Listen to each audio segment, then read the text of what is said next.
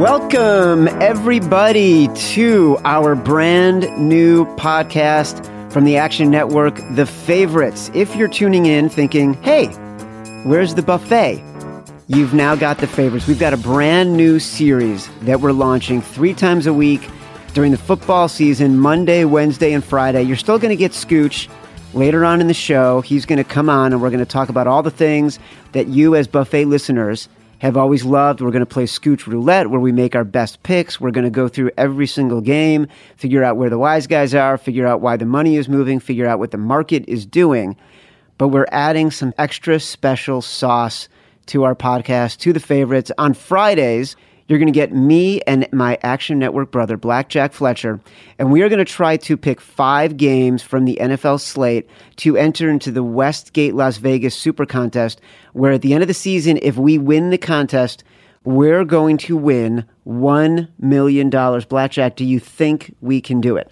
I know we can do it. We will do it. There's no if, it's only a question of when. If you're going to be gambling on the NFL this season, Chad, this is the only podcast you need to listen to because we're going to give five games a week, brother, and those are going to be winners because we need them. We got over a million dollars at stake here. What are we going to do if you and I disagree on a game? We're going to fight over it physically. I would like to see that happen on a podcast. I think people would enjoy a little bit of a rumble between you and me. It's going to be great. Yeah. Well, the other stuff we're doing on the podcast is on Mondays, me and our other Action Network colleagues, Geoff Schwartz and Paul LoDuca, two former professional athletes. Paul LoDuca, 10 years in the major leagues as a catcher, four time All Star. Geoff Schwartz, eight years in the NFL as an offensive lineman. We are going to come up with a nine team parlay bet. It's going to be your first look at all the action that's coming up the following weekend in college football, the NFL, plus anything else that's happening during the week. The three of us are going to come up with nine games that we love. We are going to enter the parlay into our favorite sports books, and we are going to win a 19,000 to 1 bet, and we're all going to retire to Del Boca Vista. Geoff and Polly, let's bring them in. How you guys doing? I'm doing well. I'm fantastic, man. I'm excited to get this thing going. Geoff, you're driving. Let's get you in first before you get pulled over by a statey. How you feeling about our podcast? I love this. It's going to be a fantastic look ahead to the week and get everyone excited for the week ahead after uh, hopefully everyone wins a little bit on Saturday, Sunday, and uh, heading into Monday night. So I'm, I'm pumped for this. It's great to look ahead to the week and get excited for some uh, action the following weekend. I'm excited just to hear the trash that Paul LoDuca brings into our parlay that we have to suffer through. Paulie, what are you going to do about that? I mean, there's going to be more fading than a barbershop on this show. like, like, like, Schwartz is already fading one of my picks that I liked a couple weeks ago when we talked. He's already fading me, and he's in a car. I hope your bets are better than that. That's all I can say. Okay. Paul LoDuca, Geoff Schwartz, Blackjack Fletcher, you're all part of the favorites. We will be bringing this podcast to people on Monday, Wednesday, and Friday. Next up, we have, as promised, Bob Scucci, but stick around for the very end because this is the first episode of the favorites. We have a very special bonus interview with Mike Francesa. And when Mike Francesa says he wants to do an interview, you don't say no, you just go. And that's what we did. So stick around for the very end. Coming up next, bookmaker Bob Scucci. As promised, together with me again, bookmaker extraordinaire representing the Orleans and all the Boyd Gaming books in the state of Nevada and the ever expanding Boyd Gaming empire. Pretty soon, bookmaker to the world, Mr. Bob Scucci. Hey, Chad. What was that? Did you come in too early? Did, were you confused? What happened? Did I come in too early? Well, I, I don't know. It sounded like you started and then you paused, but that's okay. I did not. Are you nervous? Are you nervous because we're now a fully professionalized organization working with Cadence 13 and we're in a studio and you've got like a machine that makes you sound like you're in a studio when you're at your palatial Italian villa in Las Vegas? Yeah, a little bit. It makes makes me a little jumpy. Uh, really? it's very daunting. It is Yeah. daunting. It's scary. Well, you know what it Yeah. means? What? We're, we're going to have to be better than we've ever been. I got to up my game. Here's the scary thing, and people don't know this yet, but before we came on the air, uh, we went to start, and you were like, I, I, I got, I got to call you back because uh, the power's out in New Orleans, and um, it made all of us here think of Ocean's Eleven. And um, it made us think, you know, what's interesting is we have this new theme music now, which sounds like something out of the Ocean's Eleven soundtrack. And so, is there a heist going on? Like, is the Orleans? We'll, we'll know down? tomorrow, right? We, we've been down for about uh, an, an hour and a half. Uh, you know what came to my mind is that UNLV Wisconsin game about about 10, 12 years ago when, when the power went out at the end of the game when Wisconsin was up by 40 points and everyone thought we did something there too. Wow. I, oh my God, I so remember that game. Do you, do you remember that? Yeah. We had to refund all the bets. Wisconsin was up by like 40 points, and it was almost close to the end of the game, and the, the power went out, and they were never able to get the power back on. So they just had to cancel the, the rest of the game, and we had to refund all those wagers on Wisconsin. Have you ever been a part of a heist in Vegas? And I don't mean like, you know, were you Bob Scucci, you know, holding up the MGM? I mean, like, have you ever seen someone try to take down a casino? Uh, I've never seen it, but and, and I'm not being facetious, but I but I knew someone that was a professional uh, safecracker. He did he did some time. But I, I'm not. Jo- I wish I was joking. I'm not. I knew this. I knew this guy for a lot of years. He he came to me when he knew I was a broadcast journalism major, and he wanted me to write his story, and he but he wanted to write it in like a trilogy with like four different parts. But the guy was legit and he was gonna he was part of this ring that was supposed to rob uh, one of the repositories where they keep all the cash of a hundred million dollars. And but the, he didn't know that the FBI had been wiretapping him and that he was going to be killed right after the uh, uh, right after the robbery. And so the FBI had to show him through these wiretaps. They actually pulled him out right before it, it happened. So it was an incredible story. But no, I've never been part of anything. Are you kidding me? No, no, I'm not. This is what I love about you, Scooch. Every time I ask like a throwaway question, you've got a story that goes like so much further than anything I could have imagined. Remember the dude? So for those of you who are new to the favorites and just listening, Scooch and I go way back, and many, many years ago, uh, I wrote a book called The Odds, which now Scooch gets credit for, uh, in which Scooch was one of the characters where I followed guys who bet on sports for a living from a bookmaking perspective and the guys who actually make the bets. And, and Scooch was um, one of the bookmakers at the Stardust Hotel, which is, you know, a classic uh, old school hotel and one of the original sports books. And the uh, movie Casino was based on the guy who was the original bookmaker at the Stardust. And so it was full of characters, and there was a guy. Remember the guy? What was his name? I do. Uh, I forgot his name. I know what you're talking we, about. Are we allowed Yeah. to say? I don't even know if we're allowed to say the name, but let's say we called him Johnny. Johnny was basically um, a pimp, and Johnny stood at the end of the counter at the Stardust, and he would talk to Scooch and I. And one day, I swear to God, he like didn't he pull out a bag of bullets? Yes. yes, he did. and it was the strange like th- there was always something strange happening the stars remember the time the guy got shot and like joe lupo Yeah. was putting up like uh almost like velvet ropes so he could use it as a tourist attraction Well, he was showing people where the bullet holes were because the guy was shot. He, he ended up getting killed, and but the bullet holes were in one of the TV screens and one of the uh, the countertops, and the, so uh, yeah, Joe Joe had the, the the police tape out there and everything. he was a real marketer that joe Yeah. Right.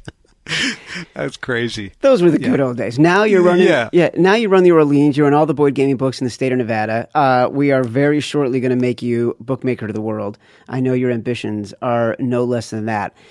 But you know what we've got to do?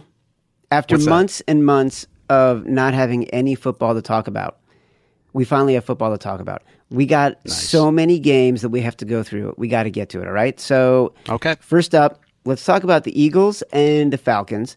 Uh, Thursday night game. This is a great game. To me, I feel like the this game opened at four and a half. It's now two and a half. Uh, the Eagles are favored by two and a half points. I feel like bookmakers were just they were just playing the public in this. They're like, we're going to post a high number. You guys are suckers. You're going to take it because the Eagles won the Super Bowl and you don't know any better. And you saw the Falcons lose in the playoffs. And like you were hoping against hope that the public was just going to steam in on that Eagle side. Yeah, you almost hit it right on the head. What did almost. I miss? What did I miss?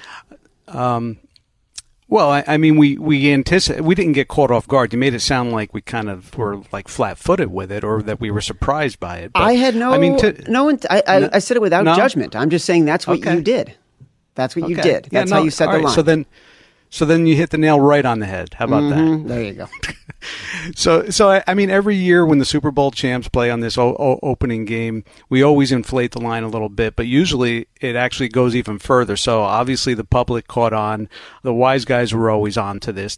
The ticket count in this one's uh, pretty good two way. So there's they're not really the, the public isn't really shading one way or the other. Most of this is, is sharp money. Uh, but uh, but it did come down quite a bit. We're down to two and a half on the game. So um, I, I guess there are more, a lot more uh, uh, underdog believers in this one than than favorites. Do you know what I did? You took Atlanta plus four and a half. I took it at three and a half. I don't remember seeing it at four and a half. Like it might have opened at four and a half the second the lines open, and I think it got bet down to three and a half Right. almost immediately. Like someone just took a pop and, and went after it, and everybody moved it. Yeah, this is no. It's one of the few times I can remember where the line has actually come down. Usually, usually the Super Bowl champ, no matter what line we hang, that opening game, it always usually gets driven up. So this is one of the few times it's it's come down, and it's quite come down significantly. Yeah, like you're going to end up needing the Eagles in this game. Yeah, for sure. Yeah, I- which isn't a bad thing. I mean, uh, yeah. I took the Falcons. I took the Falcons at three and a half. Um, I actually feel like the Falcons are going to win this game. I would take them on the money line to win straight up, and I think that their defense is really good, and their offense they have like talent at every position. The Eagles, Nick Foles, he's been really bad in the preseason. Which guy is going to show up? He doesn't have the full complement of receivers. Uh, I don't know that that they're equipped to beat the Falcons, and I think there's potential for a Thursday night letdown. Yeah, I think the game's going to land exactly three. I think we're and I think we're going to get middled on it. You do. It's going to come right down to the wire. Eagles kick the field goal, lands on three. That'd be too bad for you. Yeah. That would be a rough way to start the year. Yep. Big Tony is not going to like well, that. you know, it's already. Well, you know, just judging by the power outage and everything, it seems like it's already on that, that path. You know, it's not it's not a good omen. You guys might not have any in the ca- any money in the cage anyways to pay anybody, because because Danny Ocean could be stealing all of your money right now. he might be he might be there right now. Exactly. Good thing you're you're a state smoking a cigar, having a scotch, talking on a real podcast. That's machine. right. All right. Uh, this Exactly. next game is totally, totally super interesting, right? Because uh, the Baltimore Ravens are seven and a half point favorites over the Buffalo Bills. Again, we're talking about opening lines um, in a second that really opened in the spring when these games were all being announced and everyone got excited and threw out lines. This game opened at four and a half. It's like hard to say that's the real opening line, but that's what it is. So there's a big three point move so much happening in this game and there has been even within like the action network you know I, you know that i work at the action network right I've heard that. Yeah. okay so even within the action network with, with all of our friends here this big game has caused a huge amount of contention because there's so many of us who would never bet the ravens as touchdown favorites and so many people are like are you kidding me the bills are so bad the ravens have a great defense this game's now at seven and a half i feel like I have now bet the Ravens. I bet them at minus seven. It's now at seven and a half. Tell me what's happening on your side of the fence. Well, like you said, we opened this game months ago, and uh, we were as low as four on this game when we opened four. Um, Buffalo had gone through a lot of changes that we didn't know who was quarterback until recently. That they announced uh, Nate uh, Peterson, uh, Peterman uh, co- co- quarterbacking for uh, for Buffalo. So that drove the line. As soon as they made that announcement, that drove it up even more. Uh, you got uh, LeSean McCoy with a possible suspension. That was another. Uh, uh, when that was announced, that drove the line up. This is probably our most lopsided game on the board. Uh, the the line move was not just on air. There was a lot of money on this. Uh, so this is one of our biggest decisions. It's not a public game at all. It's not like the public is just coming in on, on Baltimore, but it's uh, it's mostly sharp money. Uh, it's a lot of. Uh, uh I, I, think the value obviously is now out of it at minus seven and a half. Uh, but if somebody was uh, going to take a side, they'd be more inclined to bet on Baltimore than than Buffalo on this one. The last time. you know, they saw this quarterback. He, he, threw for like five interceptions, so that's what sticks out in their mind the most. so there's nothing to to make them want to bet on Buffalo in this one. You know what else I love in this game? I love the under. Well, and that makes sense too. It opened 42 and a half and it's down it's down to 40. So uh, when you have a, a, a, very inexperienced quarterback going up against a, a pretty good defense, then uh, that that seems like the play. It's not a bad play. If I win all of my bets the first weekend, which right now is looking likely, uh, do you think you will then start moving lines entirely based on what I say on this podcast? I'm I'm getting there. You're making a believer out of me like a wise guy, right? Yeah, you're a wise guy. Yeah. It took a while, but you're there. I'm not saying it with much conviction. yeah, a little sarcasm. Mm. It on pretty thick. All right. Uh, I love this next game too. Houston at New England. This game opened at seven. Uh, New England is a seven point favorite. It's been bet down to six and a half. Interestingly, the money's on New England. Uh, one of us on this phone call is all over the Texans as an underdog in this game. what do you think? Yeah. What's happening? Um, well, again, we've had these lines up for a long time, and at one point, Deshaun Watson uh, had had a knee injury, uh, so the line did uh, kind of vacillate. It kind of we got a lot of New England money early. Uh, we were up to like seven minus 20 at one point, and when it looked like uh, Deshaun Watson's going to be okay, we started getting all the Houston money. I went down to six and a half. We're back up to seven even money, and I think we're going to stay there, even though we're getting some sharp money on Houston. All the public money is on New England. The the ticket count is about four to one New England over Houston. Most of that's in parlays and uh, just from from the general public. Uh, like I said, the, the sharp guys are on Houston in this one, but I think we're the, one of the only sevens that are still out there. Most places in town are at six, six and a half. Um, but I think we're going to stay at seven and just uh, uh, take our chances with a seven. You're taking a side. Yeah, yeah we're going to let you bet Houston. That might, might be the right side, but uh, it's not a bad thing uh, going into a game needing the Patriots. Now, well, as we have often said on this podcast, in the many iterations in which it's existed, you don't make money betting against Bill Belichick. No, not at all. Except, guess what? Today, this, this, week, maybe, huh? This could be the year. yeah. Uh, yep. All right. The next game is my favorite game. Been on it since the second the lines opened. I think you're going to get toasted. Uh, the New York Giants are hosting the Jacksonville Jaguars. They opened as four point underdogs. That has been bet down. Um, about the the tickets are split as far as I can tell. Looking at the Action Network app, everyone should download it. They can get a lot of information about what the betting markets are doing. Um, but I freaking love the Giants in this game. Oh my God, I love them so much. I love them. I would marry them. Yeah. Do you know, I'm almost at the point. So many people have just made a a complete turnaround on the Giants from last year to this year, and everyone's a believer in the Giants. Everyone you talk to, uh, I'm almost at the point where I'm starting to think that Jacksonville is the is the play here, just to be a contrarian, because we did open three and a half, and at the time. Uh, we did see early money on the Giants, and we figured that probably was a little too high. Let's move to the solid number of three and just stay there.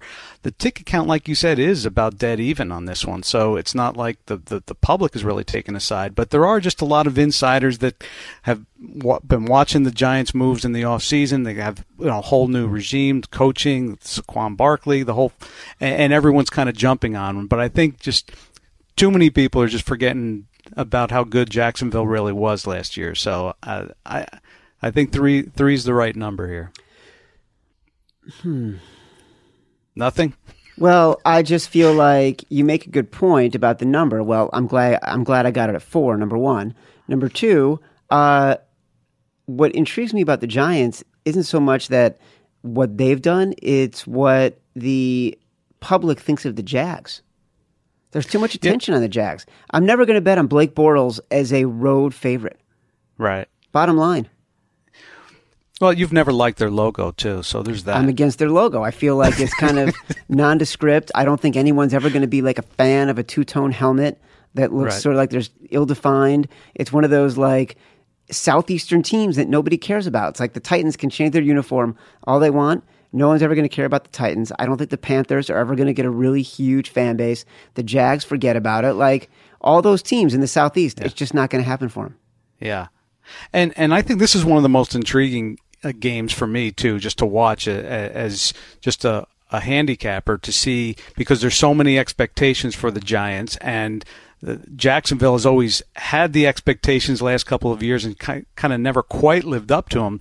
So I'm really interested in, in this matchup. But from the, the bookmaking standpoint of this particular game, being that the ticket count's dead even and the number's a solid three, uh, probably not going to see a lot of movement on it.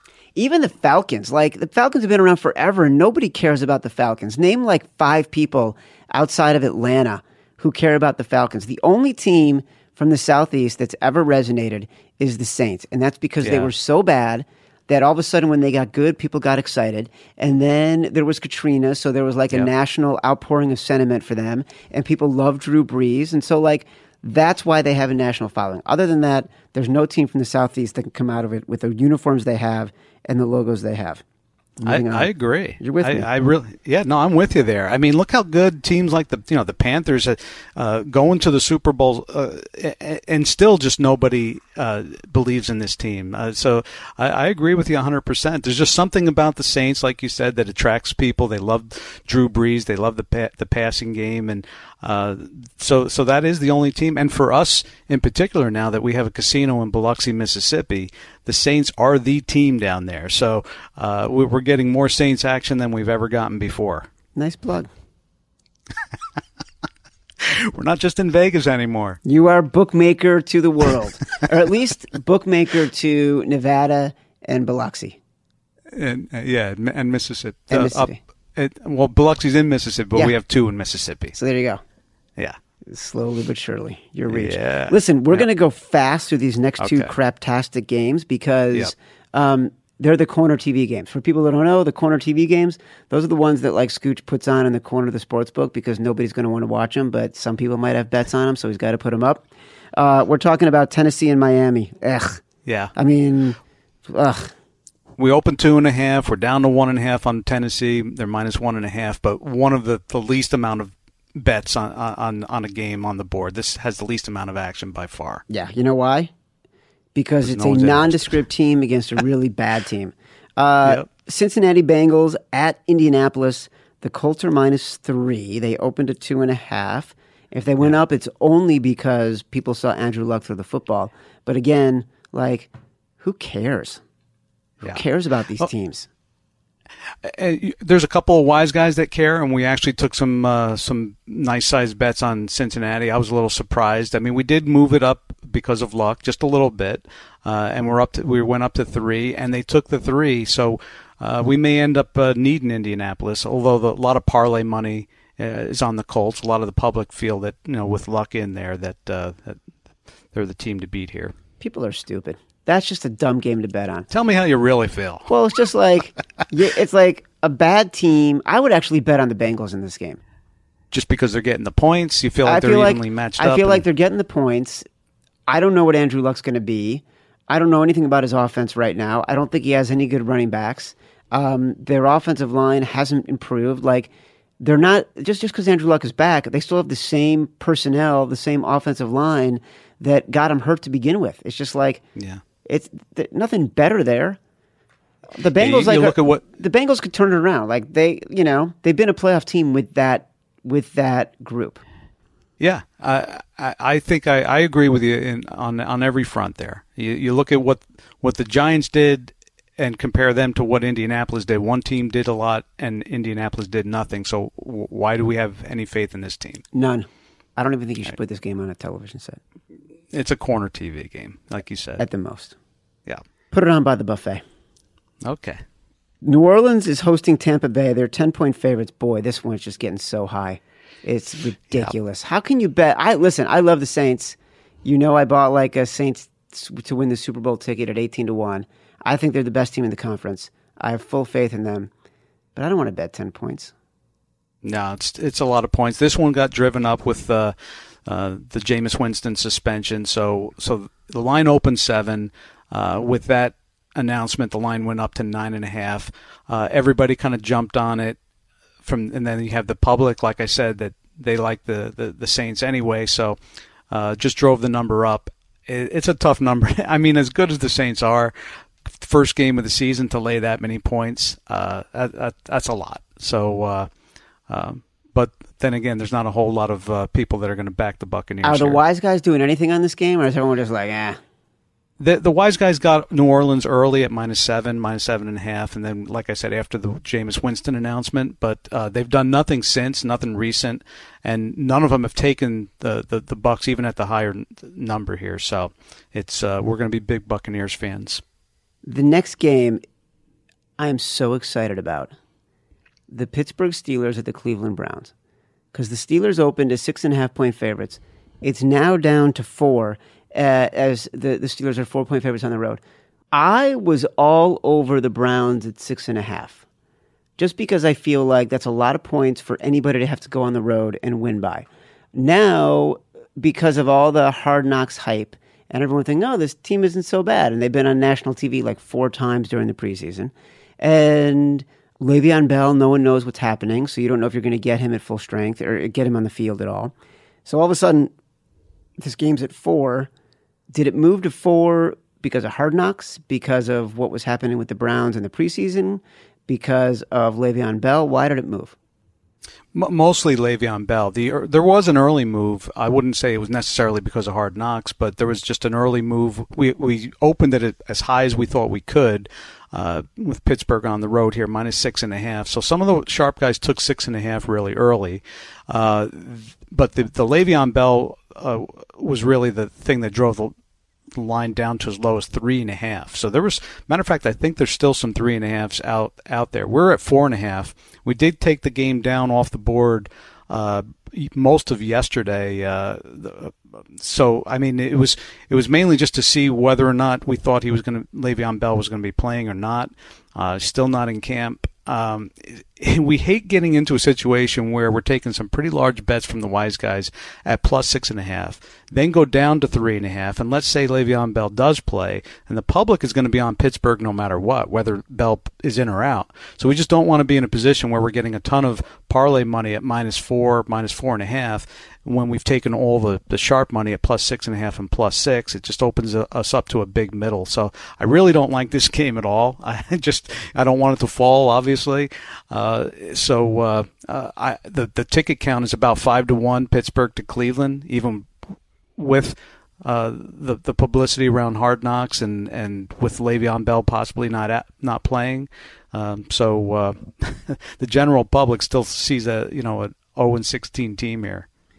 Do you know how else you get a big middle? How? You go to the buffet at the Orleans. I've got that. I didn't even go to the buffet, and I've got the big middle. Do we get sound effects at the new Cadence podcast? Do we get like a um bum? Wow. Yeah. yeah. we're so professional now. Stepping it up. Minnesota yeah. is hosting the San Francisco 49ers. Another one. This is such an interesting yeah. game. I've got yes. a very strong opinion on this game. This game opened five. Now it's at six and a half. Um, when this and this moved recently because it was at you know lingering around five and a half for a long time. Yeah, I loved it at five and a half. I love the Vikings at five and a half in this game. Why did it move to six and a half? Why is all this money coming in on the Vikings? Who is it? Well, I mean, we did open what we thought would be on the low side, knowing that uh, the way San Francisco ended the season last year and the way the general public felt about them. But there's two teams that the general public both are in love with. Uh, I mean, the, the, they're in love with Minnesota too. So, uh, uh, but I really, I really felt like we'd get a little bit more money on San Francisco than what we did. It turns out both the public and the sharp guys are on on Minnesota here. Um, I, I did feel like uh, some of we talked about it in, in another podcast that I felt the uh, season win total w- was a little high with uh, with San Francisco, and I thought that the hype. Uh, in the way that they finished the season last year, I, I you know, it was just a little little too much. Uh, so uh, I, I, I mean, Minnesota's got a great defense, best in the NFL's, and uh, I, I could understand the move, but I did think we'd get a little bit more San Francisco money than what we did. I'd have to skip this game. I'd have to pass it. I would not be able to bet on this game at this number.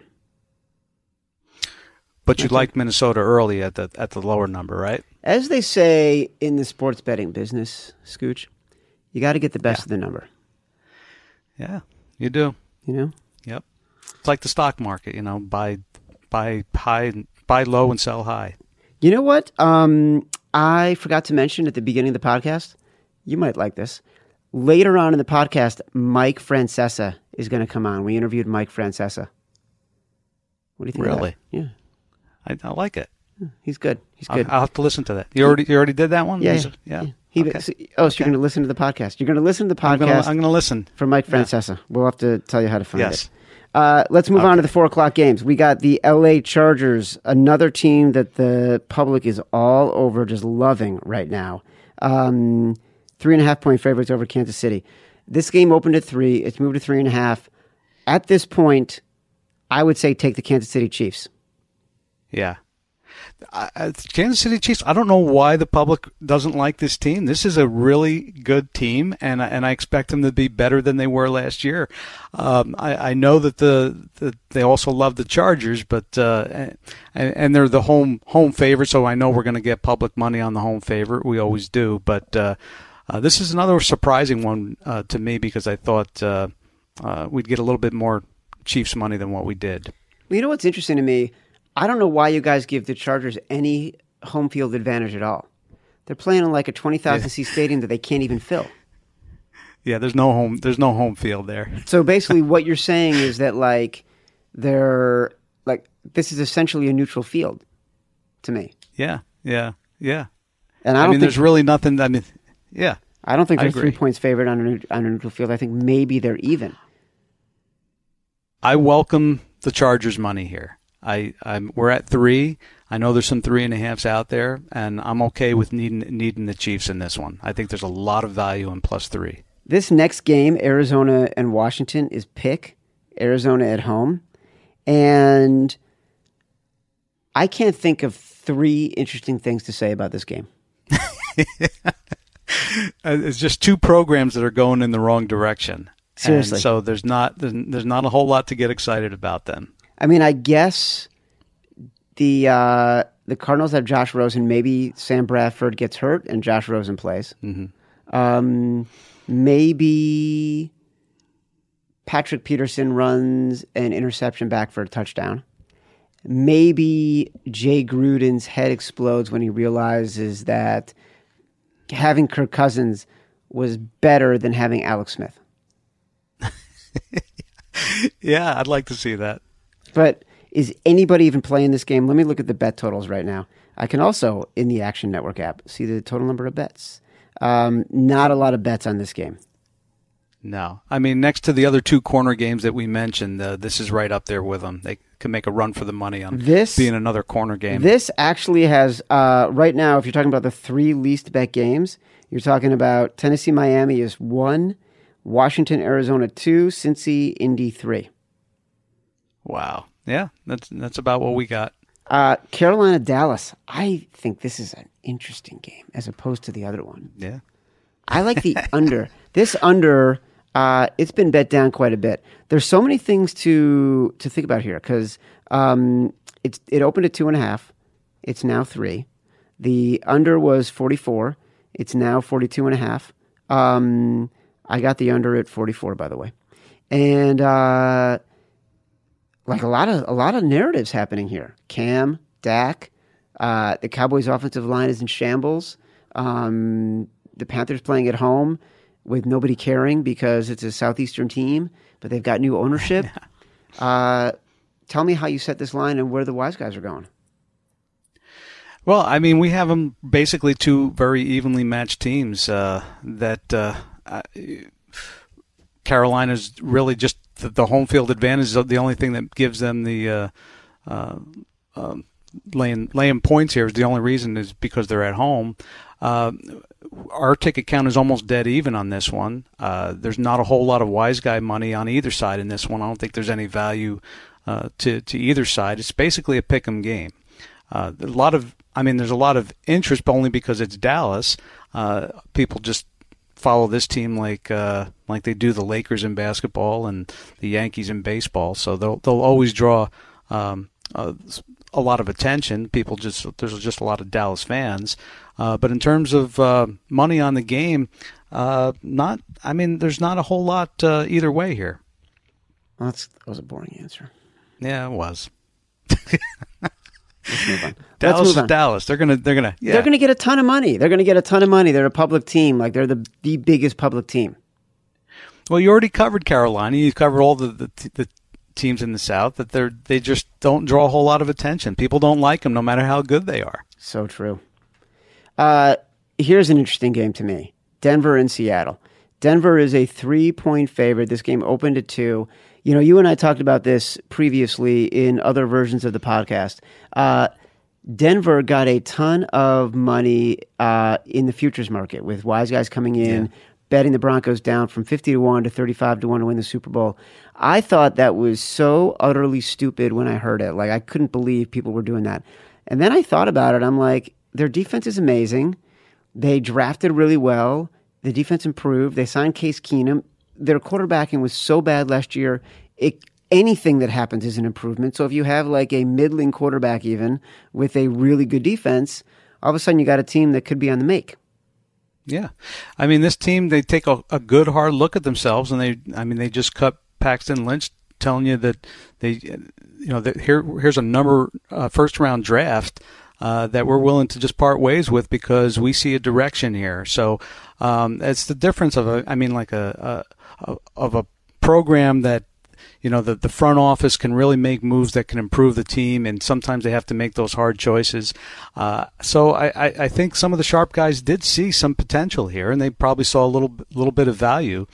Uh, in terms of the line here, again, there's nothing to really uh, get excited about Seattle with. Uh, here's a team that's been uh, you know struggling the last couple of years with their offensive line, and their their defense was getting long in the tooth the last couple of years, and so uh, Denver uh, minus two and a half. Uh, probably probably a little value on Denver here. Went up to three. Uh, three seems to be the solid number. We're getting still some some de- more Denver money than Seattle money, and uh, both from public and wise guys. When we play Scooch Roulette, we're going to have some hard choices to make. You know, I forgot all about Scooch Roulette too. Why? I know. You know why? I wasn't even thinking. that. Do you know why? why? You know why? Why? No. Because I keep winning. Okay. Do you know why I keep winning? Tell me why. I'm dying to hear it. why are you so disgusted with me? I, I just am.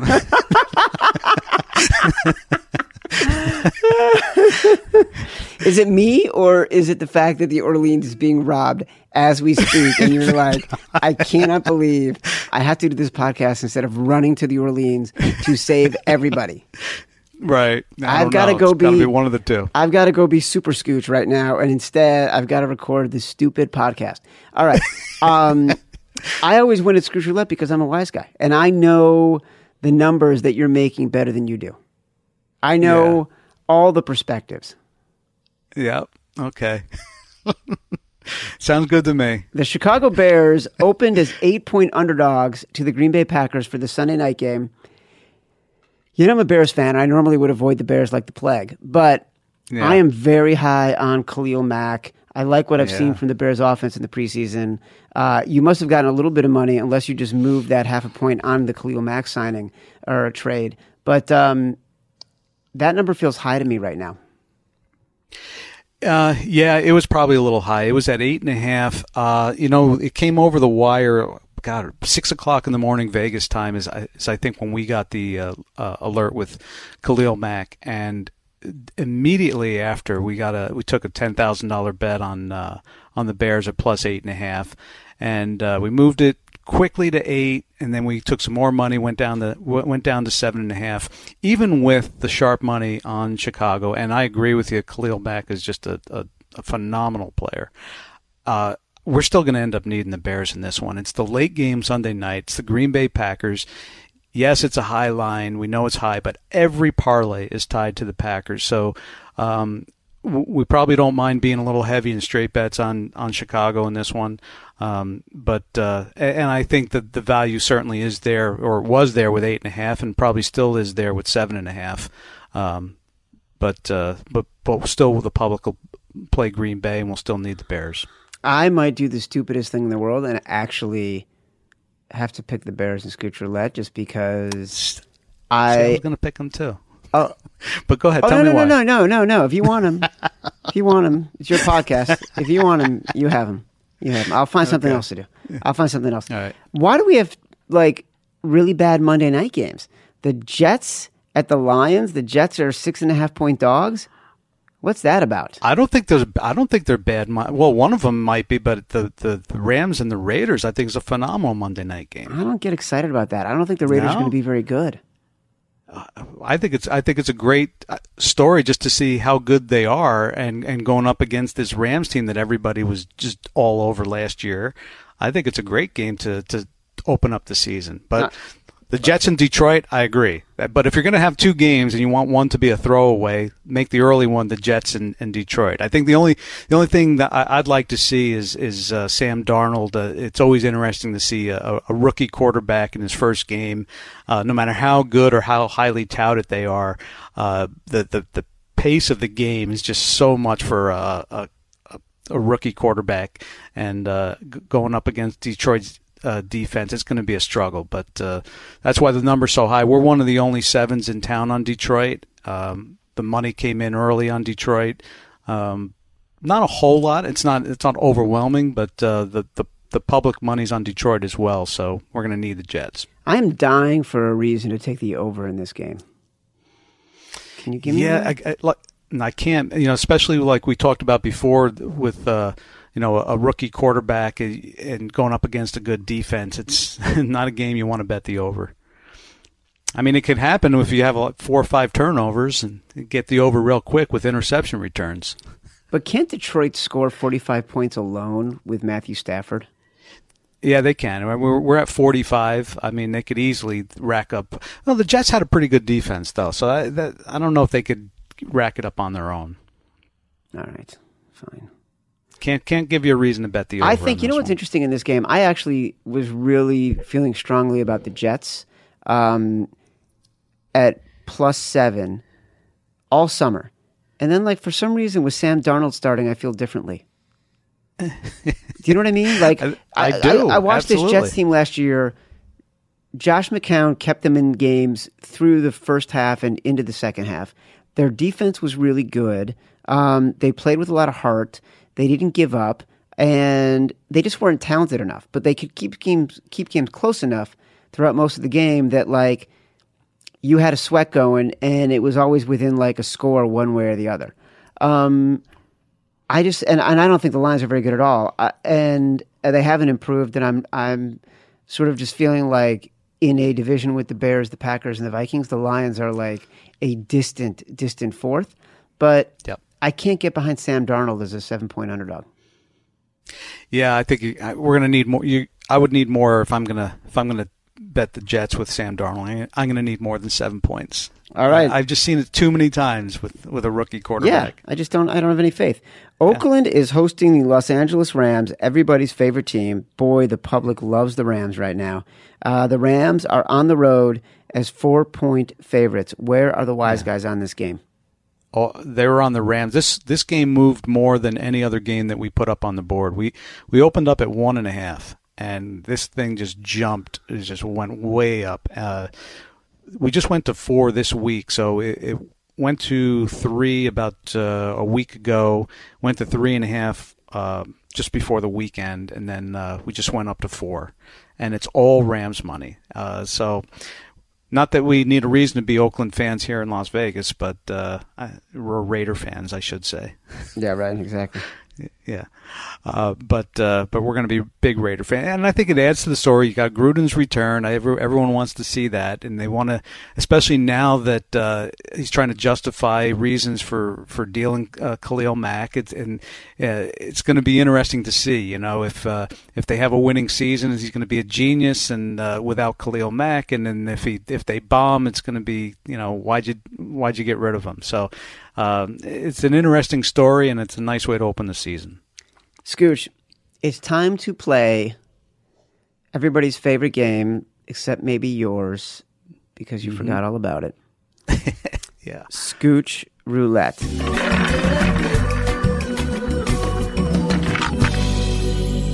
In this game, you get one chance to make the right pick. What's it going to be? Yep. I, I like the Bears. I, I I think it's too many points. I would have loved to get in that eight and a half. I think that's probably why you keep beating me too, because I keep getting the worst of the number. Wise wise guys always get the best of the number, not Hmm. That's the worst true. of the number. That's why. That's why in this game, like, I, look, I love the Giants, but I don't like it at plus three as much as I liked it at plus four. So I'm not going to bet that game. I actually like the Ravens now, but I don't like it at seven and a half. Um, so I so that takes that off the board. Um, I liked the Broncos, but I liked them better at two and a half than three. So the one game where I still have a lot of confidence, no matter what the number is, Houston Texans plus six and a half against the New England Patriots. Uh, yeah, you like Nobody gets yeah. rich betting against Bill Belichick. Nobody wins scooch roulette betting against Bill Belichick. But I just feel like this team doesn't really have great receivers right now. Their defense isn't that good. The Texans are getting Deshaun Watson back. They're getting J.J. Watt back. Um, they're basically getting two, you know, first rounders. Uh, in one case, a defensive MVP back into their team, and this team is loaded with talent to me. So I'm all over them. I think it's I think it's an inflated number. I think you're you're making the book based on the team they were last year, not on the team they are now. Well, I hope you and I both win because these are going to be two of our biggest games on the board. I know the listeners are like, "What? You're going against New England and against the Packers?" Well, yeah, if they're new, they're going to learn how sharp we really are, that's true. or we'll lose and they'll never listen again. but that's called gambling, Scooch. Yeah, it is. Listen, everybody should uh, stick around to hear Mike Francesa. Everyone should come back next week to hear you. And Yeah, it's great to be back. I'm looking forward to this year. I'm hoping that uh, the Orleans is still open next week. I've got to run. I've got to go check it out, see what's going on. Okay, good luck. Go get the bad guys. All right, thanks. Thanks, buddy. The man who created sports radio in New York, broadcasting legend, just launched his new app, Mike's On. Everyone should go download it and subscribe. Mike Francesa, how you doing, Mike? Good, I'm fine. How are you? Thanks for coming on. My pleasure. So, first, tell me about the app.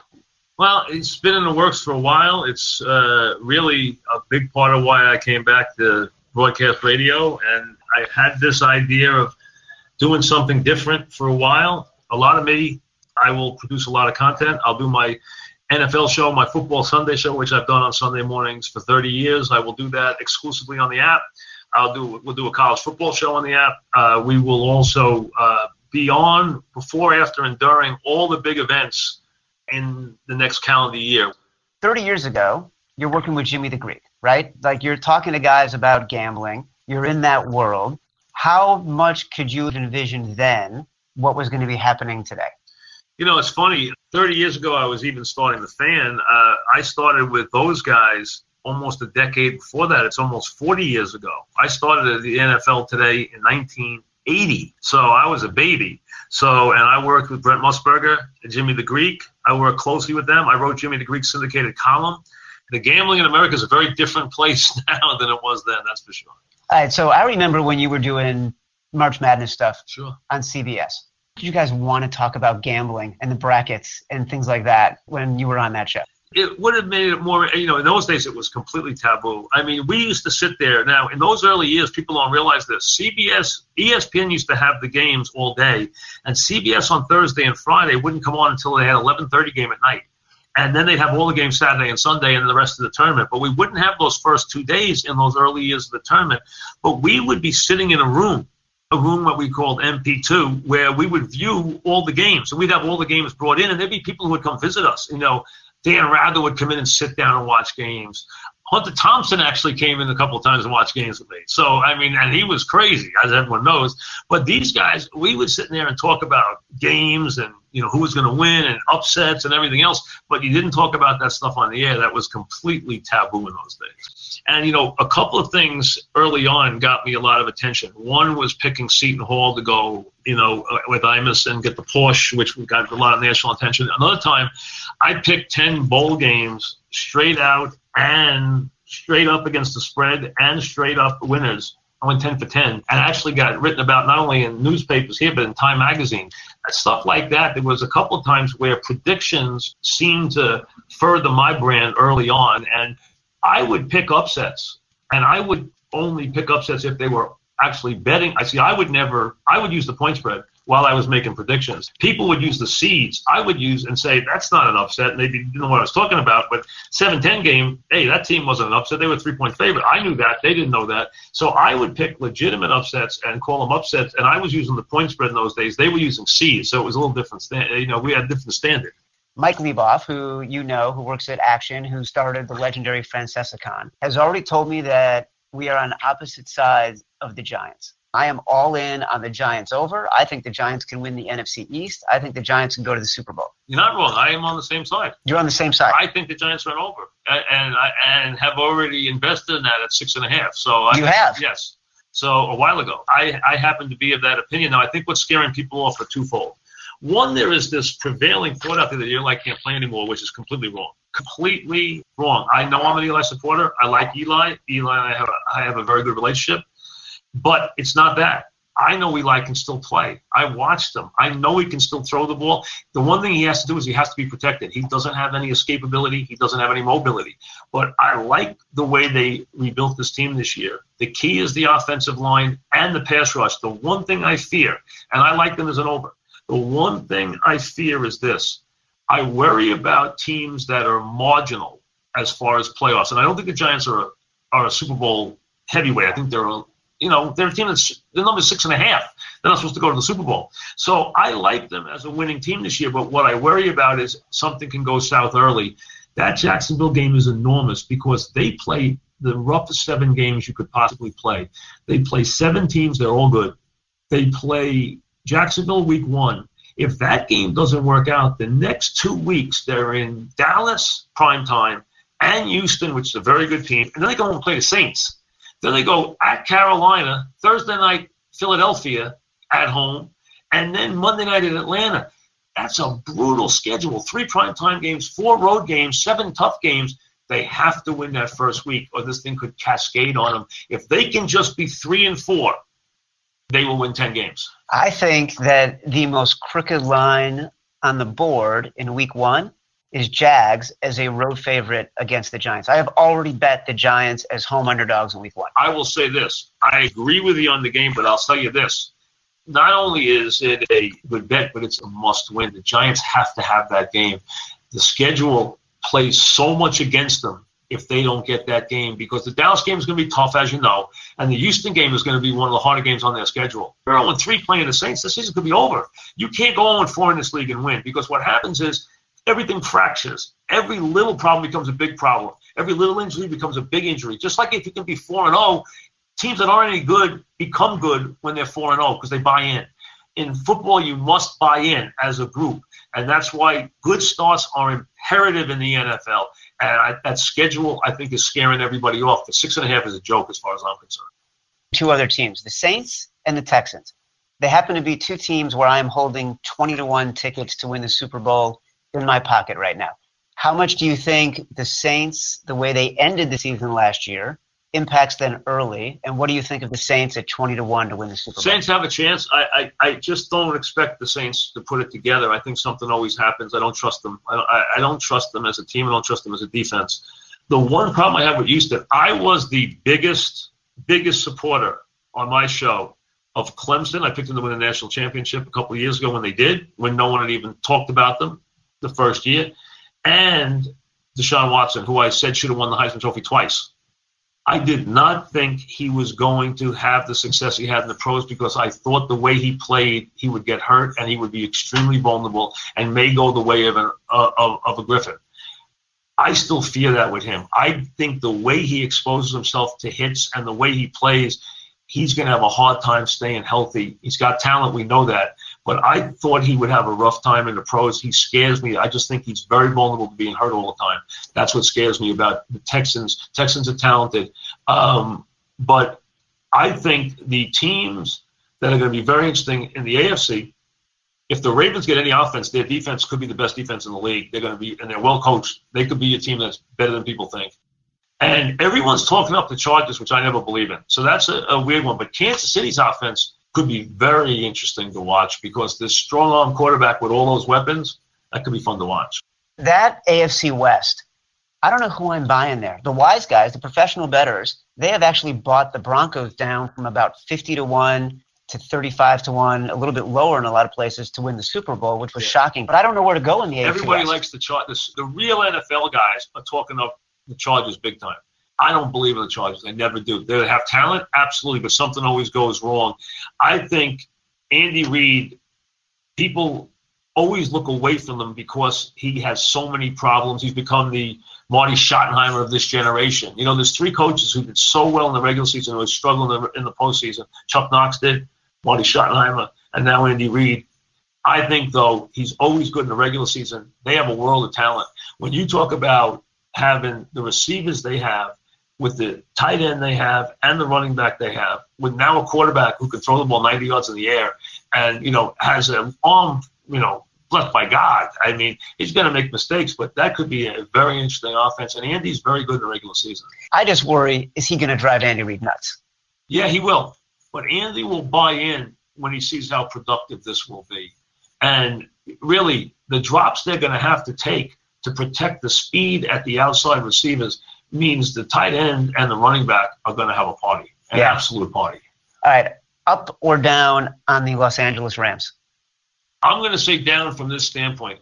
Everybody is canonizing them. Everyone's already acting like they're in the Super Bowl. I, am not buying it yet. Too public. Also, I just don't think they're ready yet. I just think you you have to show me more. I would be more confident that the Atlanta Falcons bounce back than the Rams step up. Minnesota Vikings, up or down? They're good. They have a lot of players. Their defense is very solid. They should be very solid.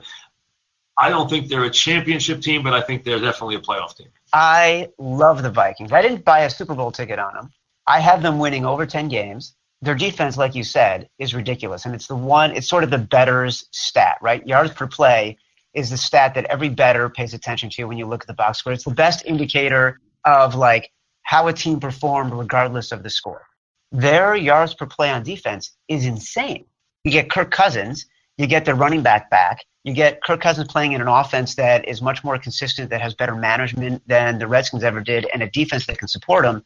That's a team that has a lot of upside. Kirk Cousins has to show me he's a winning quarterback. What sticks in my head is the night all he had to do was have one drive to make the playoffs, and he couldn't do it against a giant team that had nothing to play for. He went way down in my book that night. Bad pick at the end of the game. That's the night he has to drive his team to the playoffs, and there was no reason not to, and he didn't, and that stuck in my head. I don't like quarterbacks who don't put up in those spots. How many bets like will you make during an NFL weekend? You know, it varies. It, it really depends. I've even sometimes now gone to in-game stuff which yeah. in the beginning I stayed away from, but some of the values are outrageous, absolutely outrageous, you know, and you can continually make them. I mean, you know, you, you can't put big money on them. They don't let you. There's a, there's always a limit. It's not, a, you can't make a vig bet on them, but, uh, or what you consider a big bet. Okay. But the thing is, you can bet every three or five minutes, you know, or whenever the stoppage of plays are. They're going to keep changing them. I don't like how hard they hit you with the big on those. And that's one of the things that I don't like about what they've gone to now is they like trying to really charge you as much as they possibly can. They try to get too many bets off at 120 and 125 and 130. And anybody who knows that if you are a player, you cannot win at those odds. You know, the thing that wipes you out to begin with is the is the is the vig. The vig is always going to get you. It makes you have to play at 55% to break even, uh, or, to even have any appreciable uh, you know advantage. Uh, and you can't live playing at 130 and 140. And they try to make you play at at least 125 all the time on those games. Their breakage is way too big. I think I think they've taken too big a chunk now in those breakages, way too big, because they think people are going to do it and they're going to take it. Their middle is way too much. They, they they're taking off way too big a bite now. I don't disagree with you at all. It's really, really hard to do it. Do you feel like the media is going to change the way sports betting is talked about and covered with the new rules, with the new laws, with the new opportunities? Like, look, I left ESPN. Yes. I work at Action Network yes. now. It's going to become much more commonplace. It's not going to happen overnight. And you can see how slow some of these states are to even move. They're not in a hurry. You know, California's talking about it might not even be on the ballot in 2021. So they're in no hurry. And the money will not be as much as people think in the beginning because it's going to be very difficult to chase guys from and I and I've told people this you know people in sports who are so naive about betting it's unbelievable the numbers they put talk about nationally that are wagered on sports are low by 3 to 500 percent it's that that much more. How do I know that? Because I know the volumes that some bookmakers take in, and the volume is enormous. Uh, so tell me about the biggest bet you've ever made I and what. I don't like to talk about because uh, you know what. I, I, first of all, it's personal. Secondly, you know what? If you did well ever, you, it sounds like bragging. So I don't like to talk about gambling that way. I, would rather just talk about picks, wins and losses rather than money. Money's not the is not the issue. But I like to wager on golf. First of all, it's a very challenging handicapping science because so many people can win. Secondly, you're only looking for long shots. You know, you're not going to go in there and bet Dustin Johnson at six to one. You know, it's not worth it because you need to get a payoff. So I'm looking at guys, but what you can get is you can get live guys at 30, 60, 80 to 1. I've got guys this year at 60 to 1. I'll tell you right now, I hit Koepka 18 to 1. I got in the last major on Koepka. I bet three guys, and I got Koepka at, at 18 to 1. He was my, my short guy. I usually bet two to three guys, and I will bet one guy was a real long shot. I'll bet one that's an intermediate, 18 to 20 ish, who I think can really win. And then I'll bet an in between guy. But I really like it. And my rule of thumb is there'll be times where I'll go with a guy just because I think he's playing the best. I thought Koepka was playing the best in the world. But I like horses for courses. I look at guys and I will take the last five years, and the guy will have to have played well in that tournament and he will have to play well. I hit Bubba Watson twice this year. Why? Because Bubba only wins on three courses. So if you know that, every once in a while, Bubba's going to come up. He's going to win the Masters. He's going to win Riviera. He's going to win at, at the, the, the Greenbrier. There's a couple of places where Bubba will win. You know, he wins a couple of tournaments. He wins up in Connecticut too, uh, uh, up there. There's only Bubba only wins on three or four courses. Really, most of his big wins in his life have been at the Masters and the Riviera. That's pretty much it. All right. If people want more, they can go to the Mike's On app. There you go. Thanks, Mike Francesa. My pleasure. Good to see you. Good luck. Thank you. I want to thank everybody for coming on the podcast today. Mike Francesa, Bob Scucci at the very beginning. It was Geoff Schwartz and Paul LoDuca and Blackjack Fletcher. Don't forget, coming up Friday on the favorites, me and Blackjack will secure five picks for the Westgate Las Vegas Super Contest that will win us $1 million by the end of the season. Thanks for listening to episode one of The Favorites.